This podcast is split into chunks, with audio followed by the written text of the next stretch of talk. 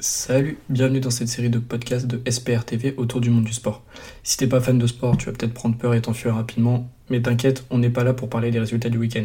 Il y aura des chroniques toutes les semaines avec des portraits, des histoires, des présentations de sport peu connus, mais un petit peu d'actu aussi, mais ça va le faire. Aujourd'hui, on va parler d'un sport qui remplit les stades en Australie. C'est pas du rugby, mais un type de football particulier qui fait que, comme aux États-Unis, on parle de soccer pour le foot, entre guillemets traditionnel. Bienvenue dans le monde du football australien, aussi nommé Aussie Rules.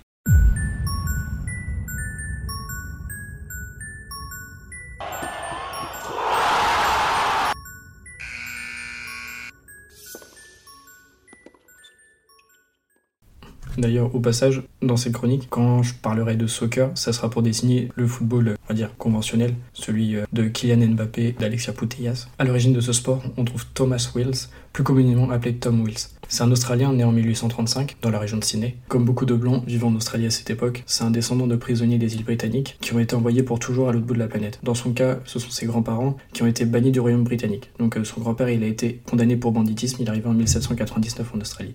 Il est rapidement gracié, il se lance avec succès dans le commerce et après sa mort, sa femme, donc la, la grand-mère de Wills, se remarie avec le patron d'un grand quotidien de Sydney. Le père de Tom Wills, lui, il y travaille aussi en tant qu'éditeur. Il vient donc d'une famille riche qui l'envoie finir ses études en Angleterre, dans le prestigieux collège de rugby, où est né le sport éponyme. À son retour en Australie, en 1856, il se lance d'abord dans le cricket avec succès, ce devient un des meilleurs joueurs du pays. Mais comme de nombreux sports, bah, la trêve entre les deux saisons, elle se fait en hiver, c'est-à-dire en juillet-août en Australie. En juillet 1858, Tom Wills demande à un quotidien sportif de Melbourne de relayer une demande un peu particulière, c'est-à-dire de créer rapidement des clubs de rugby pour pouvoir faire des rencontres et se maintenir en forme en attendant le retour du printemps.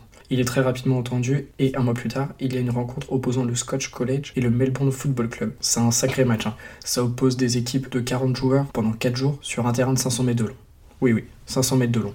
Au passage, on parle de Melbourne Football Club et non de Melbourne Rugby Club car à l'époque les deux sports n'ont pas été codifiés. Ce qui veut dire que le jeu pratiqué au collège de rugby est considéré simplement comme une variante d'autres footballs qui existent à cette époque et qui se font concurrence, comme par exemple celui de Cambridge qui est très proche de ce qui viendra le soccer. En tout cas, l'expérience de Tom Wills s'est jouée avec des règles très proches du jeu pratiqué au collège de rugby et c'est un vrai succès avec d'autres rencontres qui sont disputées durant l'hiver. Mais il faudra encore attendre un an avant que le football australien soit codifié. C'est-à-dire que le football australien est codifié avant le soccer et avant le rugby. Donc on parle d'un dérivé du rugby, mais Tom Wills, il ne veut pas juste importer le rugby, parce qu'il considère ça comme trop violent et pas adapté à des joueurs de cricket. Bon, le cricket, c'est pas un sport de marmule comme le rugby, donc ça peut être un peu dangereux, les plaquages et tout ça. L'autre principale origine du football australien avec le rugby, c'est le Marngrook. C'est un jeu aborigène qui ressemble beaucoup au football australien. Ce jeu vient de la tribu des Jabvurung que Tom Wills a beaucoup côtoyé durant son enfance. Donc ces deux influences-là sont très certaines, mais il y a une troisième possibilité, celle du football gaélique. Oui, oui, encore un autre type de football, celui-là joue en Irlande.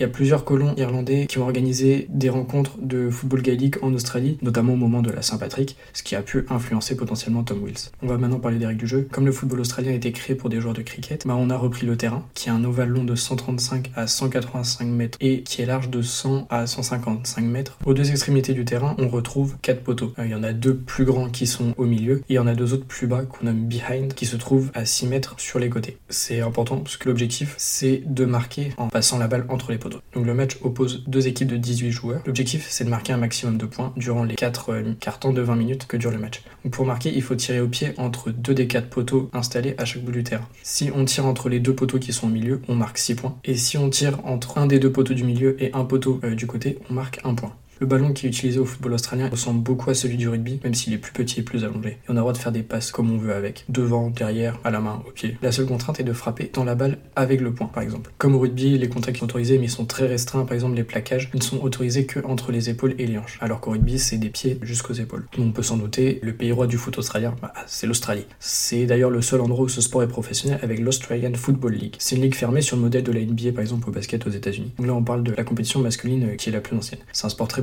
en Australie et c'est surtout dans la région de Melbourne, parce qu'il y a 10 franchises sur les 18 qui sont autour de Melbourne. Les 8 autres se trouvent dans les 4 autres grandes villes du pays, Perth, Adelaide, Sydney et Brisbane. Et comme la majorité des ligues fermées, euh, l'AFL se dispute en deux temps avec une saison régulière puis une phase à élimination directe. La finale se dispute tous les ans au Melbourne Cricket Ground, qui est le plus grand stade d'Australie, avec 100 000 places assises, c'est-à-dire plus grand que tous les stades qui existent en Europe. Le stade accueille aussi des rencontres de cricket et les rencontres à domicile de quatre clubs du championnat. Cette saison, c'est Geelong qui a remporté le titre, le dixième de son histoire, tout chez les hommes. Ils n'ont pas encore gagné chez les dames, en battant en finale les Sydney Swans. Chez les dames, la pratique du football australien, elle a mis beaucoup de temps à se développer. Il y a eu quelques compétitions pendant la Première Guerre mondiale, quand les femmes doivent remplacer les hommes partis combattre en Europe. Mais c'est réellement depuis les années 1970 que ce sport se développe chez les femmes. La première compétition a lieu dans la région de Melbourne en 1981, mais il faut encore attendre 40 ans avant la professionnalisation lors de la création de l'AFL Women's League en 2017. Elle est composée des mêmes équipes que chez les hommes, mais elle ne réunit pas encore autant de spectateurs. La meilleure affluence de la saison cette année, ça a été 20 000 spectateurs, et la finale d'ailleurs, elle n'a réuni que 7500 personnes.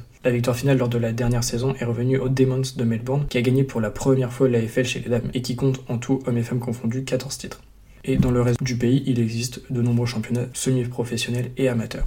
Sans surprise, la pratique du football australien est surtout développée en Australie. Sur les 1,4 million de licenciés dans le monde, il y en a 550 000 en Australie, dont 100 000 femmes. Le reste est donc réparti sur le reste de la planète. Le football australien s'est surtout développé en Océanie, où se trouve la majeure partie des licenciés hors Australie. Donc il y a notamment la Nouvelle-Zélande, les Fidji, les Tonga, les Salomon, les Samoa, mais également Nauru et la Papouasie-Nouvelle-Guinée, ce sont des sports nationaux.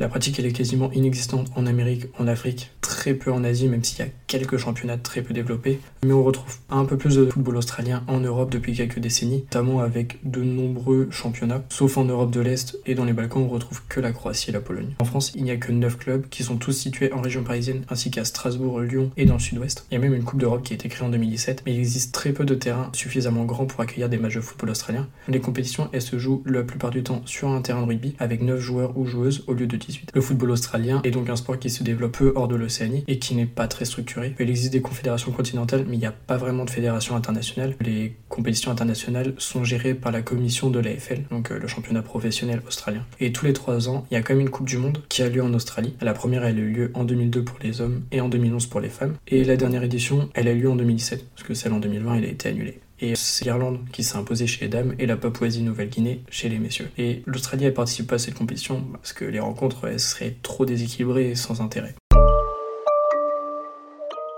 Merci d'avoir écouté cet épisode en espérant qu'il t'a plu. La semaine prochaine, on va prendre de la altitude. À l'heure où le dérèglement climatique est devenu une préoccupation majeure, ses conséquences se font déjà sentir, notamment en montagne. Les hivers se font de plus en plus doux et la neige devient de plus en plus rare, ce qui pose la question de la survie des sports de neige sur le long terme. À la semaine pro